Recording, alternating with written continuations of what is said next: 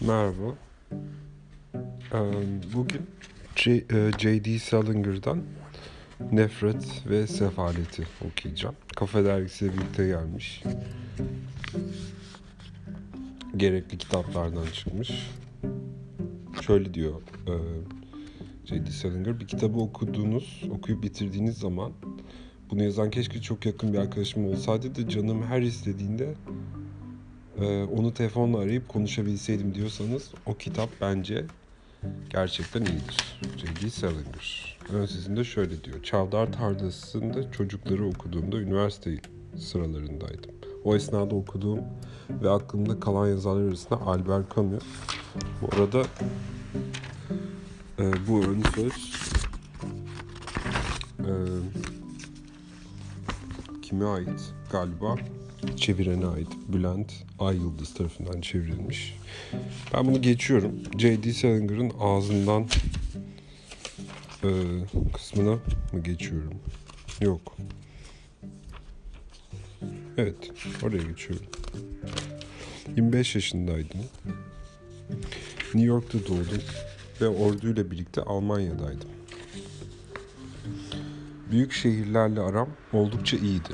Fakat orduya katıldığımdan beri hafızam zayıflıyor. So- sokakları, barları, otobüsleri ve suratları unutmaya başladım. Şimdilerde aklımdaki şehri bütün bilyelerimi zeminine dönüştürdüğüm Doğal Tarih Müzesi'nin Kızılderili salonundan anımsıyorum. Sadece ilk senelerini geçirdi- geçtiğim ama bitiremediğim 3 okula gittim.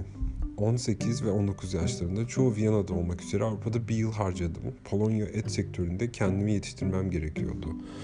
Sonunda karın içinden vagonlarla birlikte domuzları, beni av tüfekleriyle, güvercinleri, lambaları ve iş arkadaşlarını ateş ederek gelendirmeye çalışan usta kasaplarla birlikte kestiğim Bydgoszcz'tan birkaç aylığına dışarı çıkabildim. Amerika'ya geri dönüp yarım dönem daha okulu bir denedim.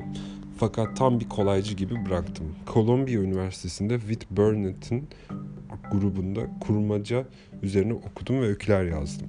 İlk öyküm Story dergisinde yayınlandı. O günden beri bazı büyük dergilerde ve ama çoğunlukla küçük olanlarda yazıyorum. Hala zaman ve boş bir siper buldukça yazıyorum. Salinger biyografi notları Kasım Aralık 1944 sayfa 1 ama Claude ama Caulfield yaşamıyor, yaşlanmıyor. Ama Caulfield yaşlanmıyor. 1978 yılının Ekim ayında aklından neler geçtiğini de bilmiyordu. Cornish kasabasına vardığında bir yerleşim yerine varıp varmadığından da emin değildi. İtfaiye binası ve sağa sola dağılmış birkaç ev hiçbir yerin ortasında olduğunu hatırlattı ona. Cherokee marka cipini New York'ta buraya aralıksız sürmüş 420 boyunca hiç mola vermemişti. İlk kez durakladığında ona ait olduğu söylenen küçük bir köşkü andıran evin önündeydi. Mekan kesinlikle gösterişli değildi. Kullanışlı olduğu söylenemezdi. Bahçeyi kaplanmış yabani bitkiler ve sarmaşıklar beyaza boyalı ahşap duvarları içine hapsetmişti. Burada biraz ara vereceğim. Ah. Telefonuma gelen mesajlara bakacağım. Ayrıca çok sıkıcı bir kitapmış.